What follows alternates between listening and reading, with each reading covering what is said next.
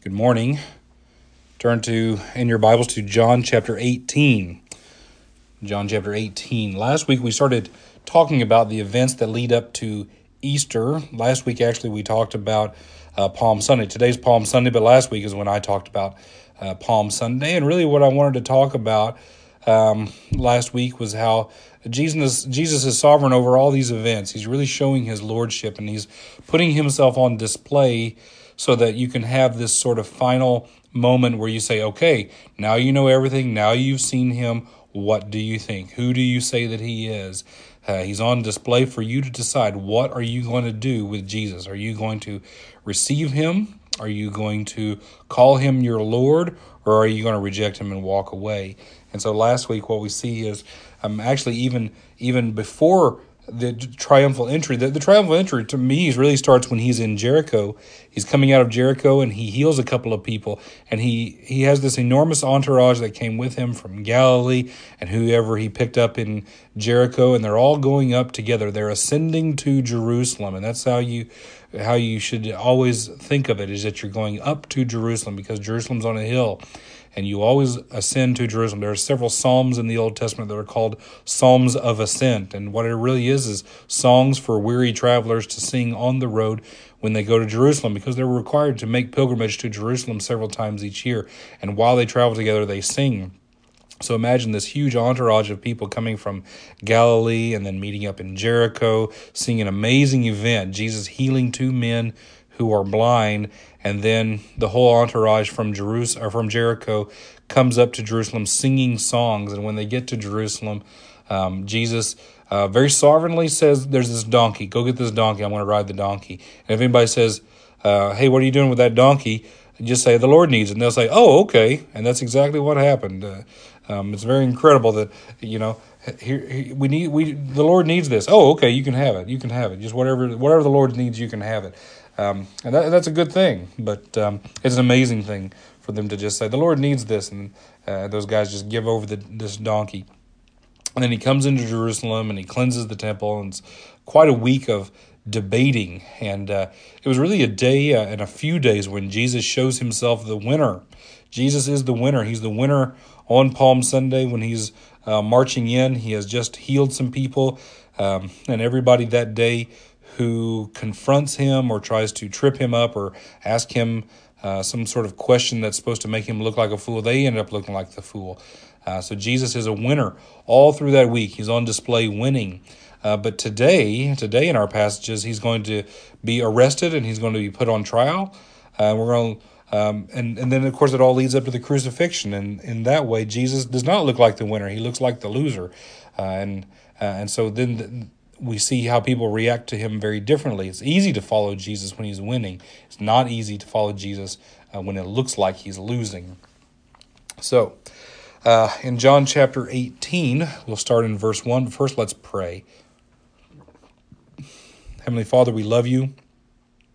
We thank you, Lord, for being the winner, for always being the winner. And Lord, we are uh, your servants.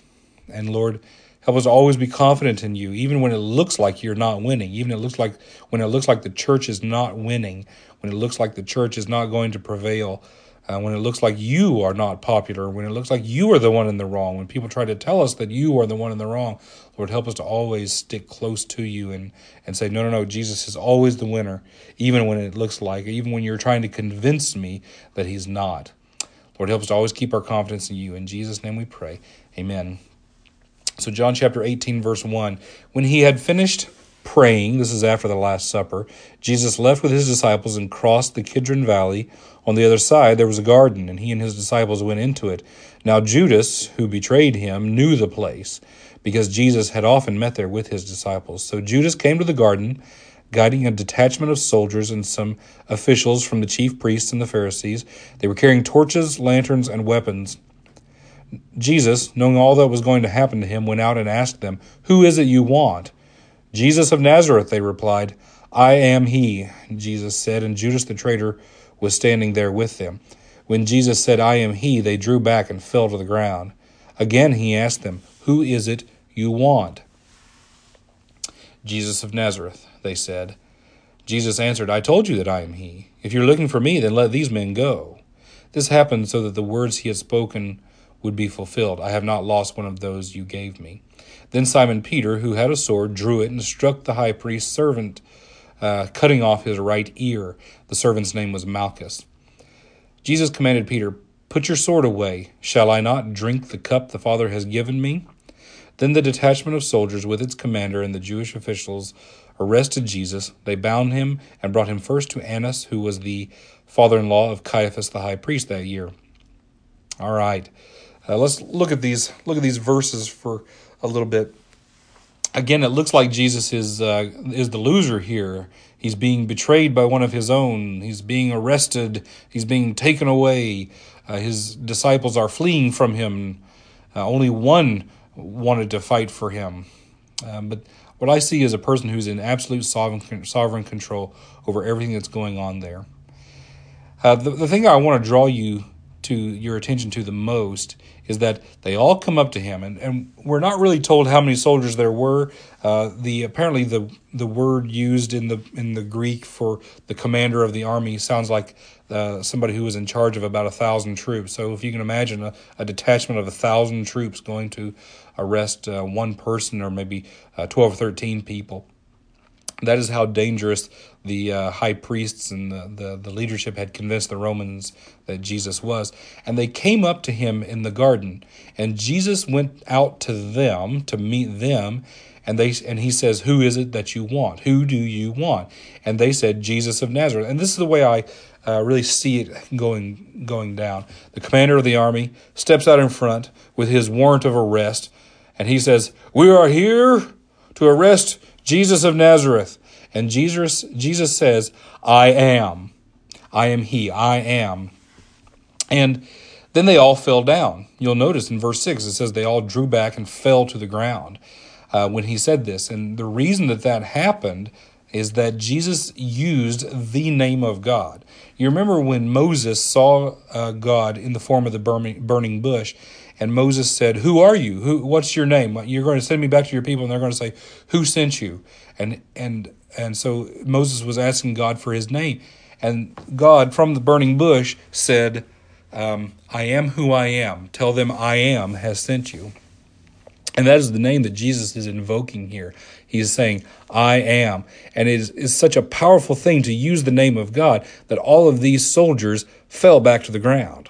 Okay, so uh, the way I see it is that Jesus says, I am, and this sort of shock wave just comes out, and everybody falls down.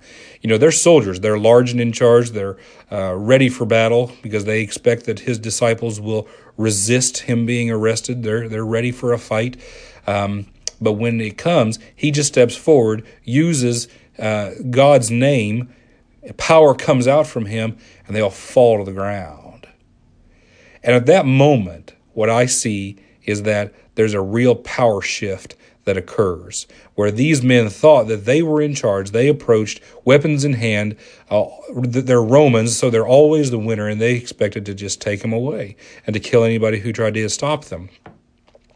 But what happened was when he said the name of God, when he said his name, they all fell back.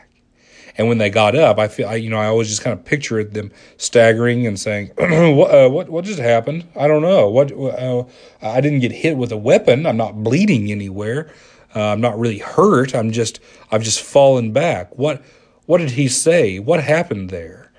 And the commander of the army staggers to his feet and he knows that it was this man and this man's words that just knocked down a hundred soldiers, a thousand soldiers with all their weapons. And when they all get up, Jesus, this is the way I sort of picture it, he approaches the commander and says, I'm sorry, say it again. Who is it that you want? And the, the commander who had said, We are here to arrest Jesus of Nazareth, now just kind of says under his voice, We're here to arrest Jesus of Nazareth, sir. And Jesus says, Well, I told you that. That's me. And this time they didn't all fall down. And so there's this real power shift where obviously Jesus is in charge. And what he says to the commander, who can't look him in the eye, is You're looking for me, you can take me, but you let the rest of these men go. And the commander says, Yes, sir.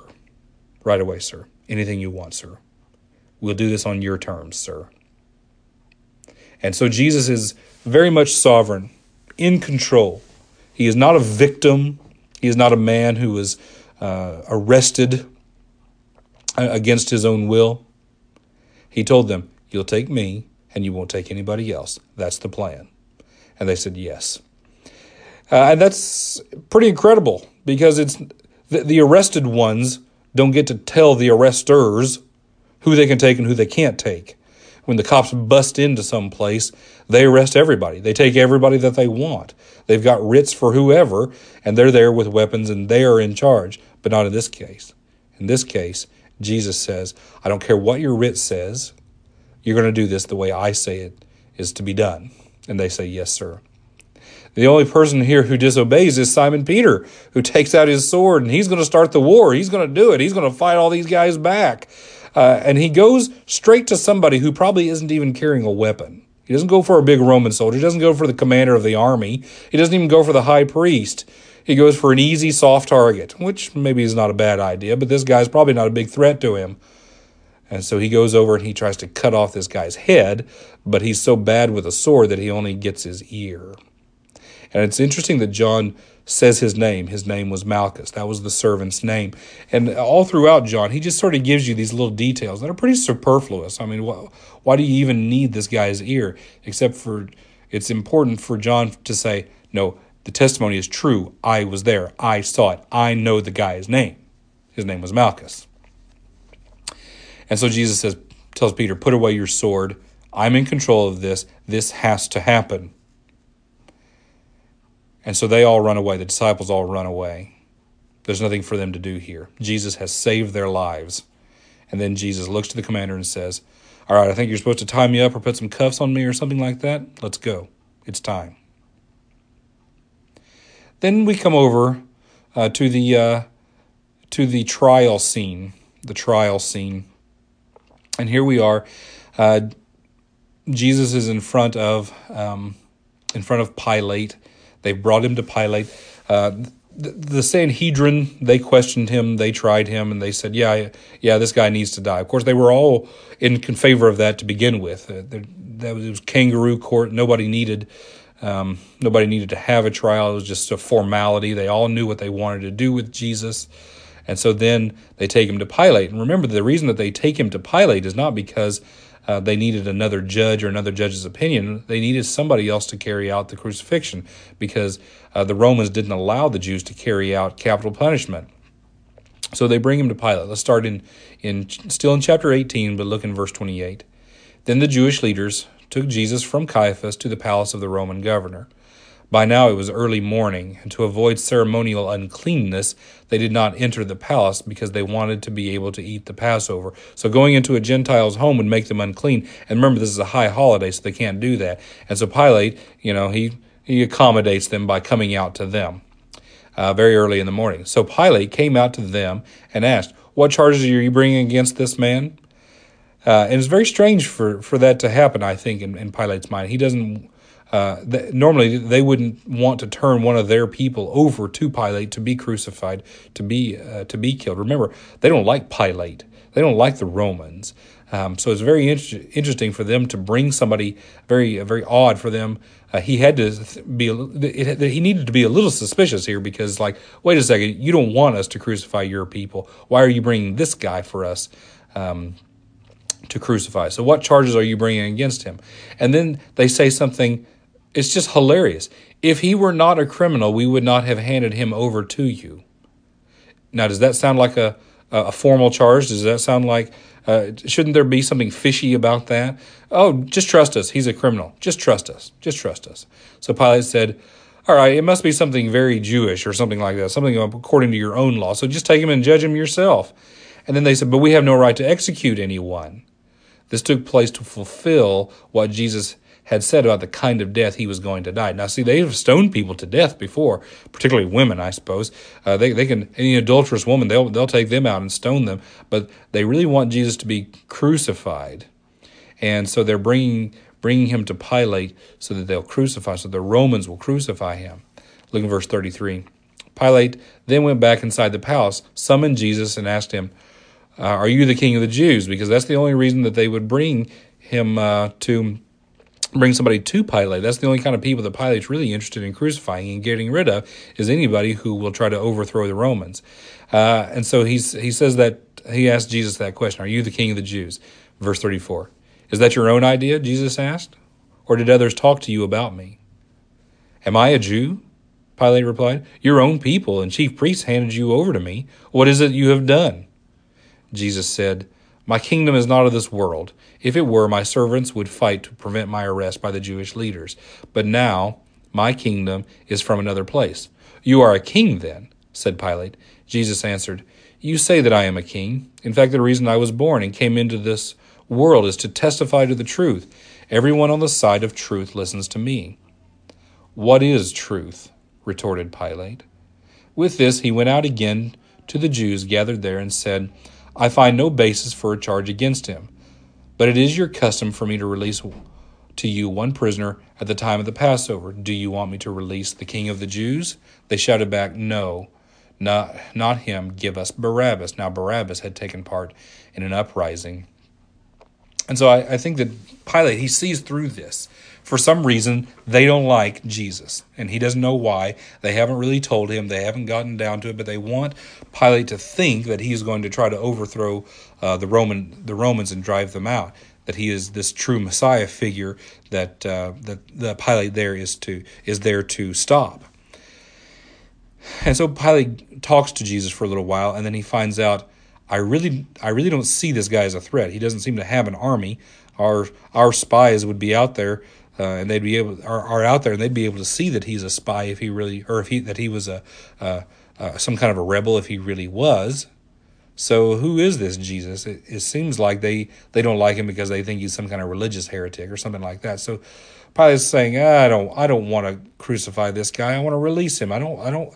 I, he actually Pilate does want to want to crucify Barabbas. Barabbas Barabbas had really taken part in a real uprising. He was a real threat, but they had this tradition.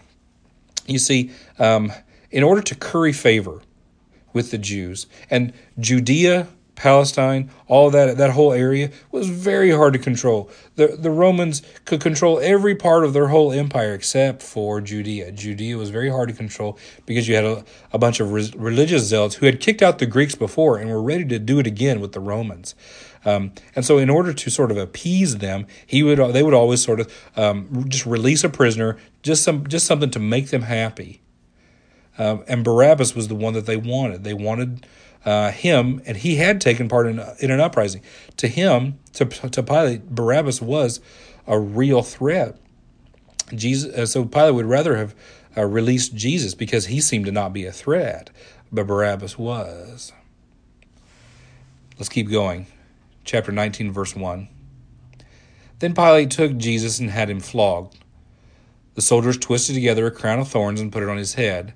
They clothed him in a purple robe and went up to him again and again, saying, Hail, King of the Jews! And they slapped him in the face. Once more, Pilate came out and said to the to the Jews gathered there, Look, I'm bringing him out to you to let you know that I find no basis for a charge against him. So beating him, that's enough. That's all the punishment he deserves. He didn't even deserve that. Let me release him. And so when uh, look at verse five, when Jesus came out wearing the crown of thorns and the purple rose robe, Pilate said to them, Here is the man. As soon as the chief priests and their officials saw him, they shouted, Crucify, crucify. But Pilate answered, You take him and crucify him. As for me, I find no basis for a charge against him. The Jewish leaders insisted, We have a law, and according to that law, he must die because he claimed to be the Son of God. So that's the real reason that they want to get rid of him. Verse 8 When Pilate heard this, he was even more afraid. Very interesting that he was afraid that he's the Son of God. Uh, so it's getting spiritual. Remember, Pilate, you know, he's not just a politician. He, everybody in the ancient world is a spiritual man. They're, they're all, they all know that there's something um, more than just this earth, these earthly politics. Verse 9, he went back inside the palace. Where do you come from? He asked Jesus, but Jesus gave him no answer. Do you refuse to speak to me? Pilate said. Don't you realize I have the power to free you or to crucify you? And here's the great statement that shows Jesus his real sovereignty over all of this. Jesus answered, You would have no power over me if it were not given to you from above. Therefore, the one who handed uh, me over to you is guilty of a greater sin. From then on, Pilate tried to set Jesus free, but the Jewish leaders kept shouting, If you let this man go, you are no friend of Caesar. Anyone who claims to be a king opposes Caesar. When Pilate heard this, he brought Jesus out and sat on the judge's seat at a place known as the stone pavement, which in Aramaic is Gabbatha. It was the day of preparation of the Passover. It was about noon. Here is your king, Pilate said to the Jews. And listen to this. This really is this is so telling. Okay, these next couple of verses. But they shouted, Take him away, take him away, crucify him. Shall I crucify your king? Pilate asked. He's getting at them because he knows that they're, they're just jealous, that there's they've got some kind of personal agenda against this person. But look, look how they respond. We have no king but Caesar, the chief priests answered. And that's a heresy. They don't want they don't believe that. All they're doing here is betraying their own belief system in order to get Jesus crucified. Verse 16 Finally, Pilate handed him over to be crucified, to them to be crucified. Incredible, incredible. At this point, uh, Jesus, this is sort of this one of the, this lowest mo- moment. Whereas before, in last week's sermon, we see Jesus as the winner and everybody's jumping on in the bandwagon. They love to see Jesus win. They love to see him do miracles. They love to see him be triumphant. They love to see him answer questions and be smarter than everybody else. But as a disciple, it's it's much tougher on this day because Jesus is all alone. Nobody's there at his defense. The the greatest defender I think we see of Jesus at this point is Pilate, who doesn't want him crucified, but who's uh, really more interested in doing whatever is politically expedient. Uh, Jesus is alone here. Everybody has abandoned him because he seems like he's the loser here, even though he's sovereign over every single event that's going on here. He's sovereign over all of this. But he is being perceived to be the loser in this situation, betrayed by a follower, abandoned by the disciples, uh, turned over by all the leadership, the powers that be, the those who are in power, those who claim to be smart, those who claim to be in charge, those who claim to have God's anointing on them, have turned him over to be crucified. And so here we have on this day when it's hard to follow Jesus, it looks like nobody will follow Jesus. It's easy for us as disciples, as Christians, as believers, to follow Jesus to be uh, faithful to the covenant when all seems to be going well. But when Christianity is unpopular, when our morals are unpopular, when statements that Jesus has made is unpopular are unpopular, when moral debates put us on the say losing side or minority side, um, how confident will we be then? Every time that Jesus uh, ratcheted up the pressure or the requirement of what it takes to be a Christian, uh, people walked away. And at this point, he's all alone because this is what it means uh, to be on the right side of history at this moment, is to be crucified. So, as Christians, we need to be asking God to make us bold followers, to be um, courageous followers, to be faithful followers of Him, not just when it's easy, not on a triumphant entry Sunday, not on a day when Jesus is obviously the winner, but on a day when Jesus is not obviously the winner, on the day when He's handed over. On the earthly side, it's for political reason, but it's it, what it really is is that God's plan is about to be fulfilled in Christ's crucifixion. On those days, on those days when the plan of God, when the sovereignty of God, when um, everything is culminating in a difficult moment. How faithful will we be then? That's the question. Will we throw Jesus under the bus? Will we uh, walk away? Will we just hide and wait until it's all over? What will we do? The good thing about all of this, the um, the silver lining in all of this, is that even though it looks like Jesus is losing here, what's he really doing? He's winning. He's winning. Because he's about to uh, defeat sin and the curse. That's why this was necessary. That's why when it came for him to be uh, arrested, he showed everybody who was in charge. And those soldiers, everybody, every soldier that was there knew exactly who was in charge here. There may have been a commander, but the commander was not the one that was the sovereign over this whole event. And when it came to uh, Jesus' trial, he he was the one who said, "No, no, no, no. You don't have any power over me. You may think that you're d- delivering a verdict, but you're not. The verdict was made long, long ago, before the foundation of the world, as to what should happen here." And these chief priests, these leadership, these people in power who think that they're getting rid of me, guess what? I'm getting rid of them in this act. Sin, it's about to be defeated. Evil, it's about to be uh, defeated. Death is going to win one more time, and then after that, he's going to have victory over it too. Jesus is sovereign over things, over all things. When it looks like he's winning, he's in sovereign control. When it looks like he's losing, he's in sovereign control.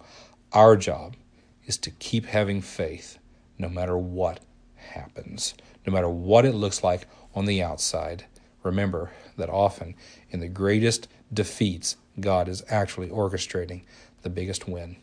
Let's pray. Heavenly Father, we love you and we thank you for all the victory. And Lord, we thank you that um, it's not dependent upon us, that you are in sovereign control of all of these things. And we ask, Lord, that you will help us to remain faithful. Help us to stay faithful when it's popular, when it's not popular. Help us to be good disciples, not the kind that run away, but the kind that just wait in the wings, watching what happens, watching what you do, but always staying faithful, faithful to your name, never denying you, but always just saying, if you think you've got Jesus down, if you think you've got the church down, you'd better wait because God orchestrates victory out of defeats. Lord, we love you. Help us to stay faithful to your word, stay faithful to you. In Jesus' name, amen.